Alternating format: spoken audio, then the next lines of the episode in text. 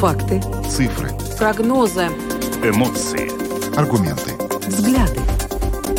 Подробности на Латвийском радио 4. Здравствуйте, в эфире Латвийского радио 4, программа «Подробности», ее ведущая Евгений Антонов и Юлиана Шкагала. Мы также приветствуем нашу аудиторию в подкасте и видеостриме. Коротко о темах, которые обсуждаем с вами сегодня, 13 июля.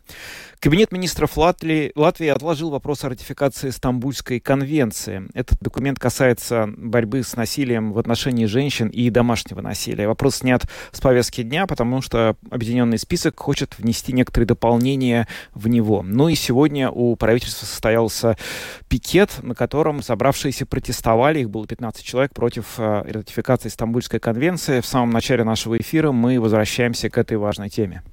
Ну, а затем поговорим о том, что уже через три года на шоссе через каждые 60 километров должны будут располагаться зарядки электромобилей. Соответствующее решение на этой неделе э, одобрили депутаты Европейского парламента. А, правда, э, депутат от Латвии Роберт Зила считает, что э, такое, э, такую меру в краткосрочной перспективе реализовать Латвии будет достаточно сложно. Сегодня мы обсудим эту тему со специалистом. Но чуть позднее поговорим с нашим корреспондентом в Латгальской студии о том, что в Лудзенском крае построили, ввели в эксплуатацию новую солнечную электростанцию мощностью почти 3 мегаватта. Это одна из восьми солнечных электростанций, которые в ближайшее время могут появиться в разных регионах страны. Ну а затем мы обсудим с вами еще одну а, важную тему. Дело в том, что а, во Франции а, решили частично оплачивать ремонт старой одежды и обуви. Это связано с тем, что каждый год на свалках страны оказывается примерно 700 тысяч тонн одежды и обуви. И для того, чтобы мотивировать жителей все-таки ну, не так часто покупать одежду, а ремонтировать ее, выделены деньги. И вот мы хотим с вами обсудить если бы, предположим, такая мера была бы введена и в Латвии, ведь у нас тоже есть определенные проблемы с мусором, э, стали бы вы меньше ходить по магазинам, если бы вам оплачивали ремонт одежды? Э, примем ваши звонки по телефону 67227-440 и можете писать нам на WhatsApp по телефону 28040424. Ну а видеотрансляцию нашей программы смотрите на странице LR4LV, на платформе RusLSM.LV и в Фейсбуке на странице Латвийского радио 4, на странице платформы RusLSM. Слушайте записи выпусков программы «Подробности» на крупнейших подкаст-платформах. Наши новости и программы можно слушать теперь и в бесплатном мобильном приложении «Латвия с радио». Оно доступно в App Store, а также в Google Play. Ну а далее обо всем по порядку. Подробности прямо сейчас. Программа подробности на Латвийском радио 4. Разгораются страсти вокруг ратификации Стамбульской конвенции в Латвии. Ну, можно сказать, что эти страсти никогда не затихали, но сейчас они, в общем, точно совершенно приобрели совершенно новый характер. Дело в том, что Кабинет министров должен был рассмотреть этот документ сегодня, но отложил вопрос ратификации из-за возражений э, объединенного списка. Да, объединенный список э, сказал, что нужно время для того, чтобы внести в подготовленные документы некие изменения. Правда, как сообщила э, сегодня на Латвийском радио 1 министра благосостояния Эвика Силаня. Никакие конкретные предложения поданы так и не были. Но э, в чем, собственно, э, главная проблема заключается? Существует, э, ну вот как и в Минблаге говорят, достаточно много стереотипов о том, что же включает в себя Стамбульская конвенция. И вот здесь нужно напомнить, что Министерство благосостояния, инициировав процесс утверждения Стамбульской конвенции, предлагает приложить к этой конвенции ну, некоторые оговорки, связанные с нашей Конституцией.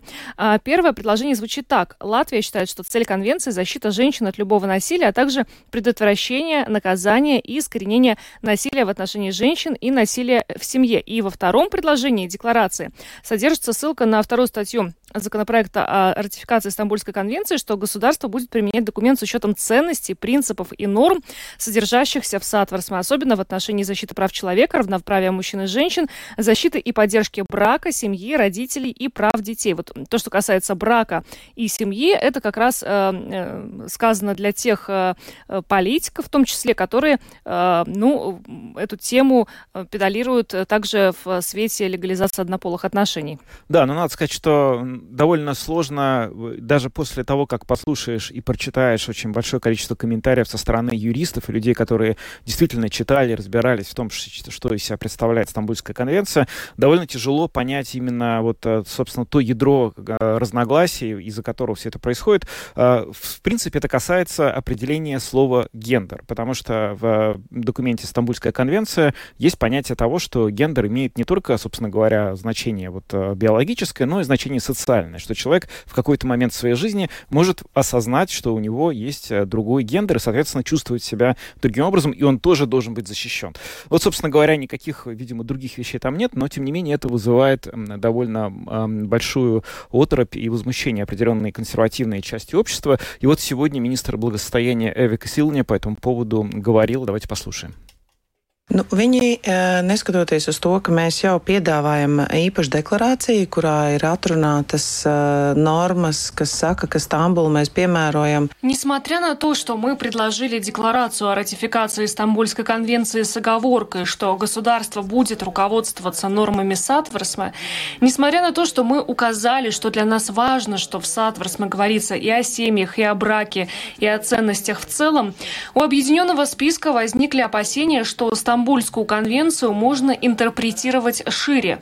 Дело в том, что в латвийском обществе очень глубоко укоренились неправильные стереотипы о Стамбульской конвенции. К сожалению, нужно признать, что укреплению этих стереотипов во многом поспособствовал бывший министр юстиции Дзинтерс Расночс. И поэтому сейчас нужно хорошо поработать, чтобы объяснить людям, что Стамбульская конвенция касается насилия в отношении женщин и домашнего насилия. Можно возразить, что латвийская Латвийские законы и так предусматривают искоренение такого рода преступлений, однако очевидно, что у общества и правоохранительных органов есть проблемы с распознаванием таких случаев и адекватным реагированием на них, что доказывают и недавние случаи. Национальное объединение вообще никак не готово поддержать Стамбульскую конвенцию. Объединенный список, по крайней мере, ищет способ, как принять закон. Но, знаете, учитывая, что Объединенный список вчера не подал конкретных предложений, я считаю, что проблема здесь в стереотипах, а со стереотипами бороться сложнее всего. Apvienotais saraksts vakar neiesniedz konkrētus priekšlikumus, tad es secinu, ka tie ir stereotipi, un, ziniet, ar stereotipiem ir visgrūtāk cīnīties. Эвика Силани, министр благосостояния, комментировала сегодня э, ну, вот вопрос, связанный с тем, что Кабмин сегодня не стал рассматривать вопрос о ратификации Стамбульской конвенции. Но председатель фракции Объединенного списка Эдгар Тауэр сказал, что законопроект необходимо доработать, чтобы вот э, то, о чем уже коллега говорил, рассеять опасения и не было отдельной интерпретации того, что такое пол и социальный гендер. Ну, вообще, на самом деле, дискуссии действительно на эту тему идут очень горячие, и довольно э, сегодня много по этому поводу говорилось и в программе Домская площадь в эфире Латвийского радио 4. Депутат Европарламента Иварс Иепс прокомментировал, собственно говоря, как выглядит э, необходимость ратификации Стамбульской конвенции с точки зрения европейского законодательства, какие там есть подводные камни и чего бояться можно, а чего бояться не следует. Ну, в первую очередь, конечно, этот документ должны ратифицировать все государства, потому что этот документ налаг, желает, э, скажем, налагает некоторые обязательства именно э, на страны, э, как они должны бороться с насилием против женщин, с дискриминацией по половому признаку и так далее. Но то, что Европейский Союз в целом ее одобряет, в этом ничего нового нет. Это всегда так было. Я думаю, что мы несколько раз даже в этом мандате Европейского парламента призывали все страны, которые этого еще не сделали, в том числе и Латвии, ратифицировать Стамбульскую конвенцию. Так что, ну, что касается нашего правительства, ну, тогда вы же сами можете судить, Э, что, что там происходит и что там произошло, почему этот пункт был убран э, из э, распорядка дня. Э, ну, да, позиция Минблага, Министерства благосостояния ясна, и Латвия должна идти на ратификацию конвенции. Мол, нельзя двулично ужасаться по поводу насилия, убийства, резонансного убийства женщины в Екапелси, одновременно на законодательном уровне ничего не делать. Скажите, вот как депутат, как политолог, э, вы больше видите, что все-таки мы выходим на эту условно финишную прямую ратификации, или наоборот делается все, чтобы с этой, ну, не прямой, а заковыристой дороги ратификации здесь в Латвии конвенцию вообще свернуть, убрать в долгий ящик?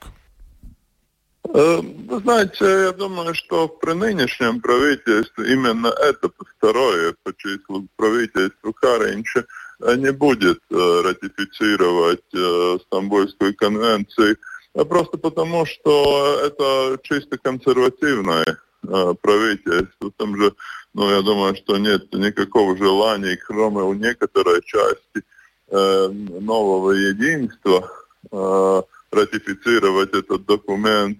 А, э, и объединенный список, и национальное объединение всегда довольно открыто говорили, что они против этого. Так что я думаю, что если что-то такое возможно, то такое возможно только при каком-то друг, другом раскладе в нашем правительстве – и, честно говоря, будет ли это новое правительство с зелеными и крестьянами? Кстати, политики э, говорят, что, мол, дескать, это общество э, требует. Э, э, мы, как проводники этих идей, э, действуем, говорим, обсуждаем. Э, на ваш взгляд, э, какова ваша оценка к этому в Латвии? Кто больше не готов? Общество в целом или все-таки политики? Вы, вы знаете, я думаю, что в первую очередь мы должны разобраться разобраться, что такое Стамбульская конвенция. И, конечно, это очень мифологизированный и демонизированный документ, и, который, если его прочесть, тогда вы увидите, что абсолютное большинство тех дел, которые там налагаются, обязательства на э, страны, уже делается в Латвии. Это касается и э, уголовные правонарушения, и э, сексуальные домогательства, и э, насильственные браки, и преследование, и психологическое насилие, и гражданские э, последствия, и так далее, и так далее. Все это уже зафиксировано в нашем законодательстве, а Стамбульская конвенция просто является таким э, конвенцией зонтиков, э, зонтиком, который распространяется на все более-менее цивилизованные страны, которые действительно осознают это как проблему смысле насилия над, над женщинами, в первую очередь, конечно, домашнее насилие. Но э, этот э, документ стал таким политическим фетишем для консервативных, в основном из-за того, что там в английской версии употребляется это слово «гендер», э, который, ну, тут можно втянуть ту или другую сторону, что э, в смысле пол это не только Э, какие-то ну, биологические элементы, но это и какие-то социальные, условные, культурные элементы.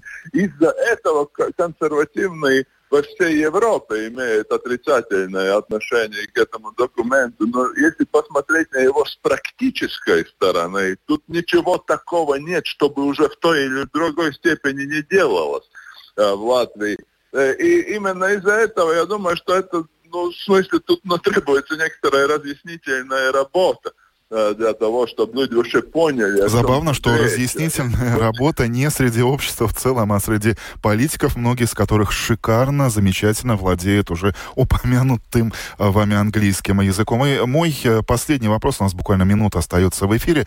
Вы наверняка тоже обратили внимание, что Министерство благосостояния, идя с Стамбульской конвенцией в коалицию, в правительство, осторожно говорит об оговорках, с которыми Латвия могла бы да, ратифицировать да, этот документ. Это действительно реально? Да-да-да, это совсем ре- реально. Некоторые страны, в том числе, кстати, и Украина, э, э, ратифицировала Стамбульскую конвенцию с оговорками. Я думаю, что самое ну, вероятное, э, если вообще до этого дойдет, по отношению к таким оговоркам, это, конечно, дефиниции брака, потому что есть такой миф, что Стамбульская конвенция заставляет страны принимать однополые браки. Такого нет, и ты можешь э, специально присоединить к этой ратификации оговорку. Но опять же, это если ты вообще хочешь этот конвенции ратифицировать. Если ты желаешь просто этого избегать, тогда, конечно, ты найдешь очень много поводов, чтобы, чтобы этого не, не делать. И нынешнее консервативное правительство я думаю, что не, не, не способна прийти к какому-то единогласию по этому вопросу, даже с оговорками. Депутат Европарламента Ивар Сиепс довольно скептически смотрит на то, какие может решения принять нынешнее правительство в отношении ратификации Стамбульской конвенции. Но тем временем сегодня у здания Кабинет министров прошел пикет а, против ратификации, а, хотя, ну вот вчера вечером стало известно, что Кабмин э, рассматривать этот вопрос сегодня не будет. Около 15 человек протестовали. Пикет организовала партия «Суверенная власть», и были плакаты, вот в частности, плакаты, призывающие спасать детей и остановить идеологию ЛГБТ, также напоминающие, что в прошлом году в Латвии было более 58 тысяч жителей жителей подписались за, э, это цитата, закрепление определения естественной семьи в Конституции Латвийской Республики. Э, ну, в общем, э, тихо, спокойно прошел этот пикет, 15 человек. И вот э, Юлия Степаненко, как раз э, лидер партии «Суверенная власть», э, была участником дискуссии в программе «Открытый разговор» на этой неделе, где эта тема тоже обсуждалась. Да, давайте послушаем, что она сказала, потому что достаточно важно понимать аргументацию той стороны, которая говорит что-то против ратификации этой конвенции. А если мы говорим конкретно о Стамбульской конвенции, о том, что есть некий механизм контроля, да, вот то, что упомянула госпожа а, Юнейта, а, в частности, да, контроль над системой образования. Это действительно очень опасный момент, потому что 14 статья Конвенции говорит о том, что в системе образования необходимо внедрить э, некие мероприятия, чтобы как бы искоренить э, негативные гендерные роли. И у нас есть конкретная очень э, яркая иллюстрация по поводу Гревио, то, что уже упомянуто, упомянуто mm-hmm. было, значит, эта система контроля. Это некий такой совет экспертов, который после ратификации, ну, в назначенное время, как там договоримся или как они назначат, они приезжают э, в страну и э, делают полный аудит. Э, скорее всего, вы не читали э, Польшу, ответ Польши на, э, на Гревио. Гревио рассмотрела Польшу, ее всю систему, и один из, одна из их замечаний, одно из замечаний звучало так, значит, у вас в школе, в детском, в детском саду в книжках женщина отображена неправильно. То есть ее гендерная роль э, негативна. А вы должны это поменять. И представьте себе, что э, премьер-министр Польши на, 30, на 31 странице по пунктам, и там пунктов было очень много от Греви, отвечал на вот эти все, э, скажем так, претензии какой-то иностранной организации по поводу того, как Польша должна воспитывать своих детей. А, вы можете, конечно, да, вы можете смеяться, ухмыляться, но э, мы не хотим, чтобы какая-то международная организация, ну, я даже, это не международная, это просто группа экспертов. И эта группа экспертов э, должна будет оценивать наши учебники, наши методы образования, наше законодательство.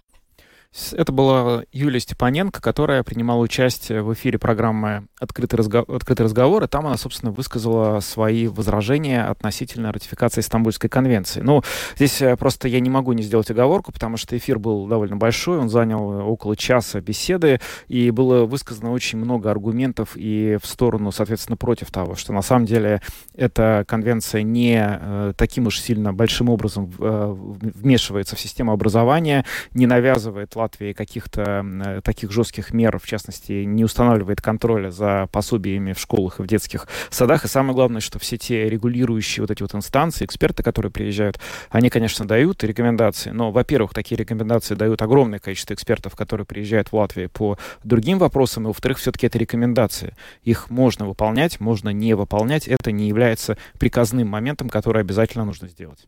Но дождемся э, тех предложений, которые, э, очевидно, в ближайшее время должен подать объединенный список э, к тому э, проекту ратификации, который предложил Мин, Минблаг. А, пока идем дальше. Самые важные темы дня. Подробности – Продолжаем программу подробности на Латвийском радио 4. Поговорим о том, что уже через э, три года на больших э, шоссе э, через каждые 60 километров должны появиться зарядные станции для электромобилей. Соответствующее решение на этой неделе приняли депутаты Европейского парламента. Правда, есть депутаты Европарламента, которые достаточно скептично смотрят на это решение. В частности, вот депутат от Латвии Роберт Зила сказал, что, скорее всего, Латвии будет достаточно достаточно тяжело в краткосрочной перспективе э, выполнить эти э, требования. Ну и кроме того, это очень небольшие инвестиции, э, за которые должны будут платить все налогоплательщики.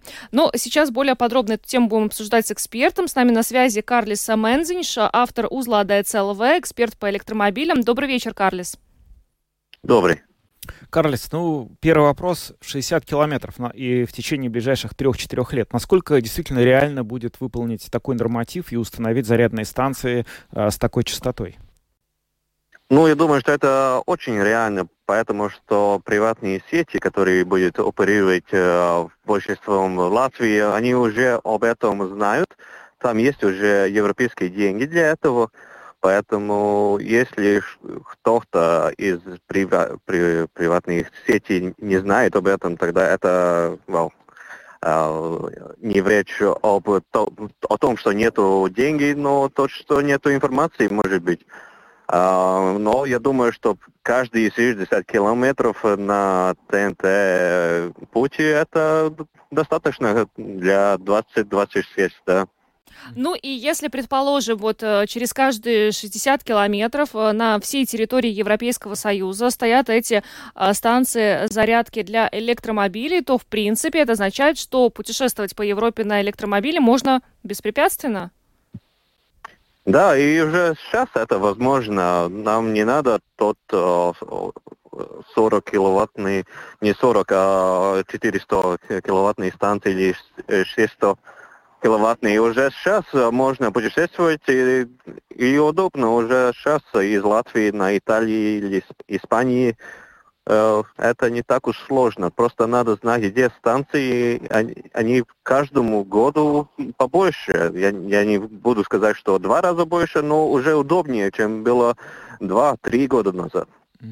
Ну вот, э, тем не менее, такие решения всегда встречают определенную волну критики, потому что есть э, немало скептиков, в том числе среди депутатов Европарламента, э, которые говорят, что, в общем, э, это нереализуемо в тех или иных странах, или, в общем, это не имеет смысла. Недавно, возможно, вы видели, даже наверняка вы специалист по электромобилям, в Германии подсчитали, что эксплуатация электромобилей приведет к тому, что качество дорог и вот их, собственно, сколько они служат, да, станет меньше, потому что электромобили просто тяжелее обычных, и дороги будут быстрее выходить из строя. Насколько вот все эти скептические опасения, они оправданы, на ваш взгляд? Ну, если их э, ну, так волнует э, те 100 килограмм на машину, но тогда они должны смотреть на большие машины, не те, кто пассажирные, а, потому что они побольше там а, используют дорогу ну, на, на то, как это слово за ну, нагрузка. нагрузка. Да, на, нагрузка на э, пути там побольше. А 100 килограммов на машину это ничего такого, если мы говорим о машине, которая весит тонну или два. Угу. Но вот еще вы упомянули, что э, частный сектор э, поспособствует строительству этих э, зарядных станций. Угу. Но вот депутат, наш депутат от Европарла... Европарламента Роберт Зила говорит, что все-таки это существенные средства, которые нужно будет вкладывать из бюджетов и государства, и самоуправлений для того, чтобы выполнить все эти требования. Кроме того, он считает, что никаких интересов бизнеса там нет, и вообще, по его словам, вся эта э, мера, которую вот одобрил Европарламент, э, связана э, все-таки, ну, так, с желанием жителей Германии на своих электромобилях добраться до Греции. Вот как вы можете это комментировать? И про деньги, и про то, что тут, ну, все-таки лоббируются интересы жителей Германии. Ну, там есть и интересы из Германии, там есть и интересы из Булгарии, из Булгарии, там есть интерес из э, Швеции, ну, там есть все страны интересуемые, чтобы был тот сеть, в, э, в котором будет удобно э, путешествовать. А что касается Азили, э, ну, если мы посмотрим в историю, что он сказал, тогда там есть много таких э, примеров. Э, и я не буду комментировать об этом ситуации, поэтому что это просто еще не, не знаю, что это означает к Латвии, именно к Латвии. Но я знаю уже, что Виа Балтика сеть будет даже побольше, чем каждые 60 километров или 120 для э, этих грузников. А что еще там было интересно, что э, я думаю, большинство из этого не знали, что там, э, что вчера э, приняли, что можно платить на стороне. Э, ну, это значит, что не будет больше аппликаций, которые тебе нужно быть было не тот страны жителей, но ты можешь платить с картой, как и э, как нормальный человек, и удобные станции для газа. А, вот на этом я бы хотел, чтобы приняли больше внимания. А что касается, что то будет построено на э, деньги жителей, ну так уж не будет. Mm-hmm. Если страна будет сказать, что да, э, в Латвии надо сейчас не знаю, около Бауску там станцию, я думаю, что будет э, какой-то из э, сетей, которые оперируют, э, например, Латвэнерго, например, Элепорт, э, они будут построить там станцию в этой мощности. Ну, хотелось бы вот все-таки еще, знаете, какой вопрос попросить вас прокомментировать. Ну, к 2026 году мы будем иметь э, много зарядок, но будут ли у нас доступны электромобили? Потому что все-таки по-прежнему это довольно дорогостоящая покупка для многих. Постоянно говорят, что вот-вот что-то изменится, будут новые аккумуляторы, новые детали, и цена сравняется с ценами на автомобили с двигателями утреннего сгорания. Можно ли действительно ожидать, что года через три мы увидим электромобили надежные, но которые будут гораздо более дешевые, чем то, что мы видим сейчас? Ну, я, я не буду сказать, что уже через три года, но если мы просто смотрим на ту цену, которая, ну, как Дация, например. Но да. это э, я жду, что около тот времени, 25-26, уже тем машине, которые из бренды, как Volkswagen или Renault, что они будут в одной цене. Да. Ну что ж, большое вам спасибо за комментарий. Карлис Мензинш, автор узла АДЦЛВ, эксперт по электромобилям, был с нами на прямой связи. Благодарим вас еще раз и всего доброго. До свидания, спасибо. Всего доброго. Ну что ж, а, посмотрим, станут ли жители нашей страны активнее покупать электромобили, когда появится огромное количество зарядных станций, потому что вот некоторое время назад, когда мы проводили опрос, а, да, что, ну вот что для вас э, более оптимальным вариантом является это автомобиль с двигателем внутреннего сгорания электромобиль. В том числе звучал вот аргумент, связанный с инфраструктурой, этими зарядными станциями, но... Ну, а... для жителя города это очень большая проблема. Если да. у тебя частный дом, наверное, ты можешь оборудовать зарядку у себя в сарае там или в гараже, но когда тебе в городе нужно где-то все-таки зарядиться, это реально большая сложность. Ну, еще более большая проблема, наверное, это цена этого электромобиля. Безусловно, это первая проблема. Это первая первая. Это первая проблема. Да. Ну что ж, идем дальше. У нас а, новости а, Латгальского региона. Да, связанные, кстати, с ценой на электричество, да. возможно. Латвийское радио 4. Подробности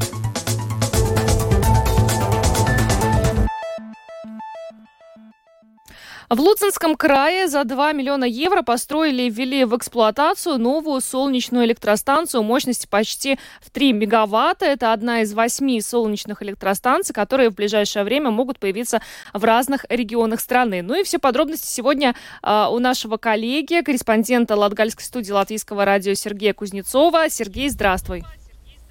Юлиана, Евгений, да, добрый вечер. Привет. Евгений, э, Сергей, простите. Сергей, что известно вообще об этой солнечной электростанции? Что тебе удалось узнать? Для чего вообще ее построили? Ну да, рядом с Зилупы запустились, построили, запустили сол, ну, солнечную электростанцию или солнечный парк, так еще их называют, а, мощностью, да, 3 мегаватта. Э, ну, это вот такой процесс идет, и это даже не только для Латгалии характерный, но для всей Латвии. Все ищут источ... так, альтернативные источники энергии после того взрыва на цены на энергоносители за последние, сколько тут, год-полтора, когда все уже бросились искать варианты. И действительно в Латвии сейчас происходит такой, ну, а, бум, я бы сказал. И вот, как пример, в Латгалии э, также строят, ищут такие варианты. А, не только напрямую, как в вырабатывать э, энергию через солнце и передавать ее в сеть, но и как-то используют для своих предприятий, каких-то компаний, то есть частично это и таким образом происходит. А, то есть, как пример, это мы сейчас видим в Зилупе уже построили, это ну, относительно небольшой э, объект, а в Балском крае стро... уже в следующем году начнут строить, сейчас тут иду, идет подготовка, уже более мощный парк, это больше тысячи гектаров. Э, речь идет, вот ее будут в течение трех лет строить, а энергию будут использовать местные хозяйства, а также уже на продажу запускать высоковольтные э, сети этот процесс. А, ну, чтобы слушателям, наверное, было понятно, перед этим поговорил с экспертами, и, условно говоря, вот это делится все по трем категориям. То есть, наверное, самое распространенное в Латвии это такие микрогенерация, это то, что дома люди ставят панели и там для каких-то своих нужд, э, там, для подогрева, для как, насколько это возможно, выработки энергии. Это такие вот домашние.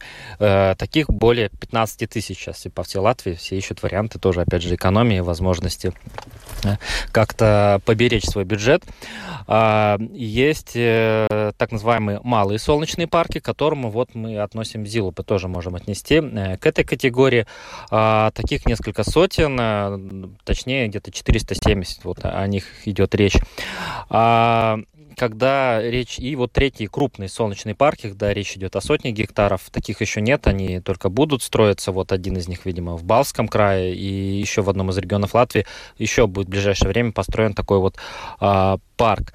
Э, но я для начала предлагаю как раз уже, чтобы не пересказывать слова эксперта, вот и послушать комментарии. Сегодня утром э, поговорил с исполнительным директором Латвийской ассоциации электроэнергетиков и энергостроителем, строителей э, Иваром Зариншем. И в целом он э, рассказал не конкретно даже про Зилупский солнечный парк, а в целом про перспективы э, вот, солнечной энергетики в Латвии. Угу, послушаем.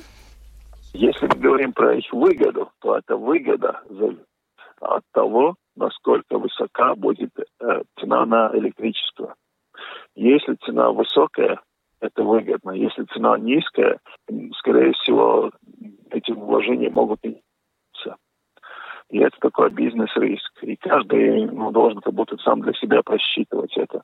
Когда мне спрашивают, э, стоит ли заниматься этим бизнесом или стоит ли поставить, э, поставить эти солнечные панели, я так с шуткой, с иронией такой говорю, обязательно ставь, потому что если ты их поставишь, мне электричество будет дешевле. И я объясню э, вот эту такую заковирку, которая сейчас образовывается э, насчет э, солнечной энергии. То есть чем больше становится этих солнечных панелей, тем больше будет производиться электроэнергии. А поскольку мы электричество покупаем на рынке электроэнергии, то цену на энергию определяет предложение и спрос. Вот этот баланс предложения и спроса. Чем больше предложение электричества на, на рынке, чем оно становится дешевле. И проблема солнечной энергии в том, что в тех моментах, когда будет солнце, они все будут производить электроэнергии, и может получиться так, что ее вообще некуда деть будет.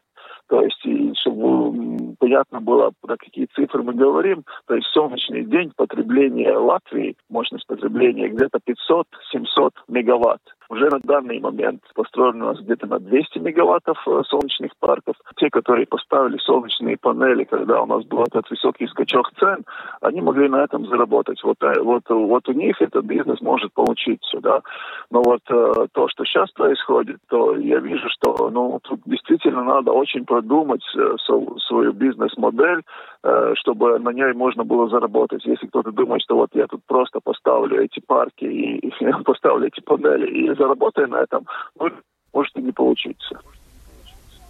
Да, это был Ивар Зарнич, исполнительный директор Латвийской ассоциации электроэнергетиков и энергостроителей. Сергей, ну вот э, как раз к тому, что господин Зарнич сказал, хочется э, уточнить. Вот эти мощности, которые сейчас запущены в Зилупе, написано, что они обеспечат электричеством около 1300 домохозяйств. Насколько это большая часть? То есть, собственно говоря, можно ли сказать, что вот э, Зилупа полностью будет теперь, э, будет иметь возможность получать э, электроэнергию только с солнечного электричества? Ну, конечно, так говорится, за все Зилу сказать не могу, но понятно, что э, солнечная энергия, она в первую очередь очень сезонна. То есть и понятно полностью перейти на энергию Солнца, но это вряд ли получится, и должны быть какие-то ну, запасные варианты, которые ну, используются сейчас там, за счет каких-то ну, поставок или местные гидроэлектростанции а, производят. А, ну, поэтому Поэтому сложно сказать, что это полностью покроет все издержки. Конечно, на... выигрывает от этого потребитель. То, что вот э, сказал господин Ивар Заринш, э, что о чем надо внимательно думать, это в первую очередь надо думать тем, кто собирается в это инвестировать и создавать солнечный парк как бизнес-проект, то есть на этом зарабатывать. А, но опять же, вот простой потребитель, который включает этот тумблер у себя дома, в комнате, он от этого выигрывает. То есть здесь увеличивается э, предложение. Ну, наверное, вот в пиковые, что мы видим у нас здесь в Латвии, в целом в Балтии, это вот, наверное, с мая по сентябрь, условно, можно назвать этот, этот пик солнечной активности. А, то есть потенциально цена может снижаться, чем больше будет такого предложения, чем больше появится таких парков. А остальная это уже проблема вот, скажем так, владельцев этих бизнес-парков, которые как, каким-либо образом ну, просчитали или, может, не до конца просчитали ту бизнес бизнес-модель, по которой будет э, работать и как они будут зарабатывать. А, еще второй момент хотел бы дополнить, э, что по поводу того, что вот э, господин Занич сказал по поводу вот этих 200 мегаватт, что сейчас выделяет. Это суммарная мощность, которая может быть. Это не означает, что вот одновременно все вот эти парки, они сейчас выделяют эту электроэнергию, потому что, условно говоря, сейчас в Латгалии солнечная и та часть парков работает на полную мощность, а тем временем где-нибудь Видзем или Курзамы облачно, и те парки не могут э, дать всей этой мощности. А, поэтому это такая очень такая а, Здесь такой постоян, постоянный баланс, такие, ну, можно, наверное, американские горки, э, выше, ниже, вот этот прыгающий и скачущий момент. Mm-hmm. Поэтому говорить о том, что какой-либо город, даже такой, как маленький Зилупы, будет э, обеспечиваться полностью только за счет э, энергии солнечного парка, построенного рядом, ну, наверное, на мой взгляд, еще как-то говорить преждевременно. Сергей, но... Чисто, наверное, по техническим причинам. В Латгале же появится еще какая-то очень крупная электростанция, да, в ближайшем будущем? Да, это то, что упомянул, э, в Балском крае, там идет, э, понимаешь, разработка, то есть запланировано, что в следующем году ее начнут строить, и вот, к примеру, для сравнения, это более тысячи гектаров то есть это о таких площадях идет mm-hmm. речь, и их будут сразу подключать э, к линиям высоковольтных передач, чтобы ну, как бы выпуск эту, а, отправлять энергию на продажу, а, конечно, часть какие-то там хозяйства, фермерства будут использовать и для своих нужд э, таким образом. И это тоже отмечается, что при постройке парков вот в чистом виде на продажу энергию, это, наверное, наверное, не совсем тоже, ну, может быть, эффективно. То есть надо смотреть, кто точно будет э, рядом подключаться. То есть или какая-то Э, компания, производство, завод, фабрика или действительно какое-то крупное крестьянское хозяйство, которому ну, постоянно требуется определенный там, объем вот этой самой энергии для mm-hmm. каких-то своих собственных нужд. Что ж, да, Сергей, вот. спасибо тебе большое за то, что рассказал об этой электростанции. Сергей Кузнецов, корреспондент Латгальской студии Латвийского радио, был с нами. Э, спасибо и хорошего вечера тебе. Спасибо, Сергей. Да, всего доброго. Ну что ж, а мы от электростанций э, переходим еще к одной очень актуальной теме. Это э, отходы И вот во Франции озаботились... Избыточное конкрет... потребление одежды и обуви. Да, давайте. Самые актуальные темы дня. Подробности.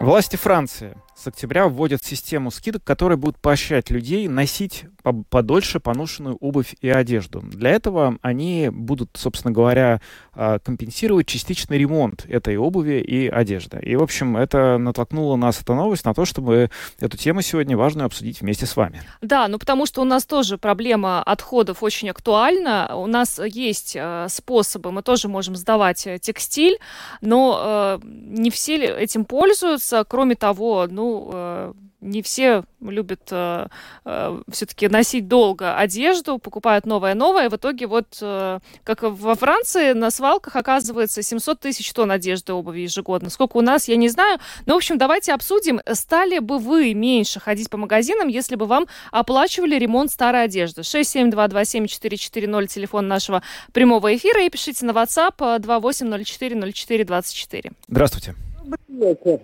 Говорите. У меня подруга пошла зашить один шов на босоножке, причем приемщица сказала, мастер скажет сколько. За один шовчик с нее взяли 3,50. Допустим. Мне предложили молнию на куртке поменять за 18 евро. Конечно, если это будет частично оплачивать, то я, конечно, не пойду в магазин. Угу. Ясно. Спасибо. Спасибо. Спасибо вам. Ну что ж, сейчас послушаем еще. Здравствуйте, говорите.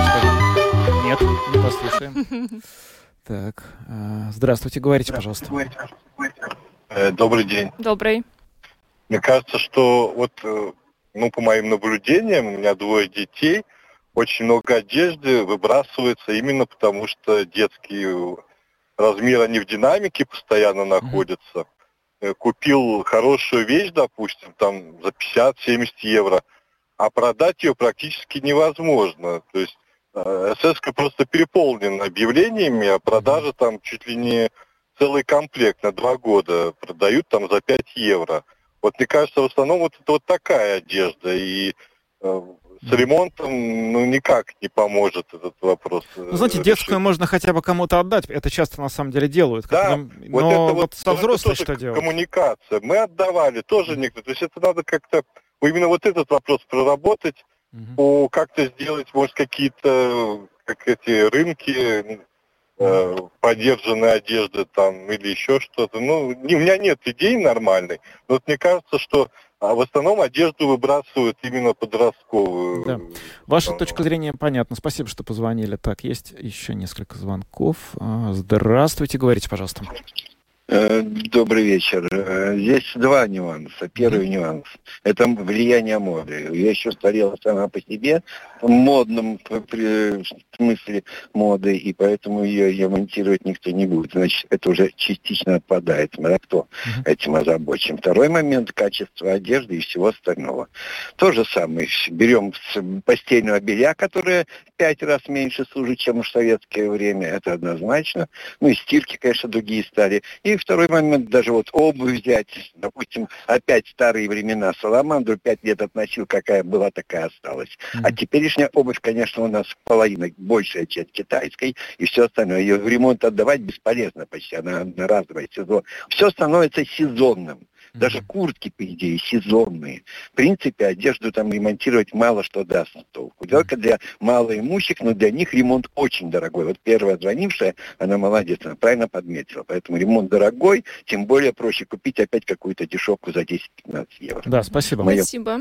Есть еще звонки. Здравствуйте. Говорите, пожалуйста. Алло, здравствуйте. Здрасте. Это, ну, я считаю, если бы так бы разрешили бы, обувь, обувь ремонтировать и это, я вообще по магазинам не ходил. Это большие изменения. А у нас изменения в стране и так произошли. Смотрите, техосмотр, смотрите, сделали нормально. Вчера и сервисом разрешили, я вот в сервисе проходил, и кофе дали. Понимаете, видите, что? А пенсионерам сейчас сделают, если кто 2000 наездил на, на спидометре, тому через два года инициатива. Он по поэкономит 200 евро. Видите, изменения идут. Спасибо. Спасибо вам. Так, есть еще звонки. Здравствуйте. Слушаем. Алло. Да, слушаем. Добрый вечер. Добрый. Это звонит вам Александра. Здравствуйте. У меня тоже такой вопрос актуальный. Не Давайте. про одежду. Я живу в Болдарае, да. Во-первых, у нас на остановках сняли крыши все. Ну, И э, у нас в Болдарае нет даже общественного туалета, извините. Спасибо за звонок. Но вы знаете, мы не можем сейчас, к сожалению, принимать жалобы. Есть э, соответствующие инстанции, которые должны эти жалобы как-то на них откликаться.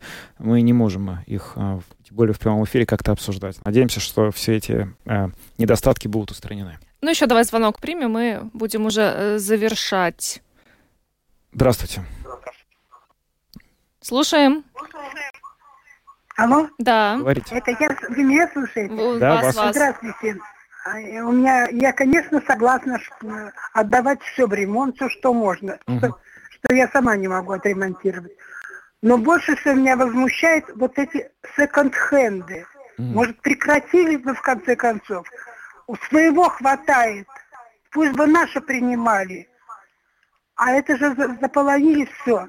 М. А а ремонт это замечательно, скидки это прекрасно. Мгм. Спасибо. Спасибо вам. Ну что ж, э, спасибо всем. Э, Спасибо, да, на самом деле интересная тема, непонятно, как, что здесь хорошего, что плохого, потому что, ну, что во Франции произошло после того, как это, значит, решение было принято. Все вот эти модные дома, которые, э, значит, зависят экономически от того, чтобы люди каждый сезон покупали новую одежду, сказали, хорошо, допустим, люди будут э, носить одежду дольше, а нас вы подумали, как мы будем жить экономически, как мы будем платить зарплаты тем же людям, которые потом должны будут в этой одежде ходить. Это же, ну, то есть все очень сильно взаимосвязано, непонятно, есть ли какое-то устраивающее всех решение, но в любом случае инициатива любопытная. На этом мы завершаем. Э, Спасибо всем, кто сегодня э, принял участие в нашем опросе. С вами были Евгений Антонов, Юлиана Шкагла, звукооператор Яна Дреймана и видеооператор Роман Жуков. До завтра. до свидания.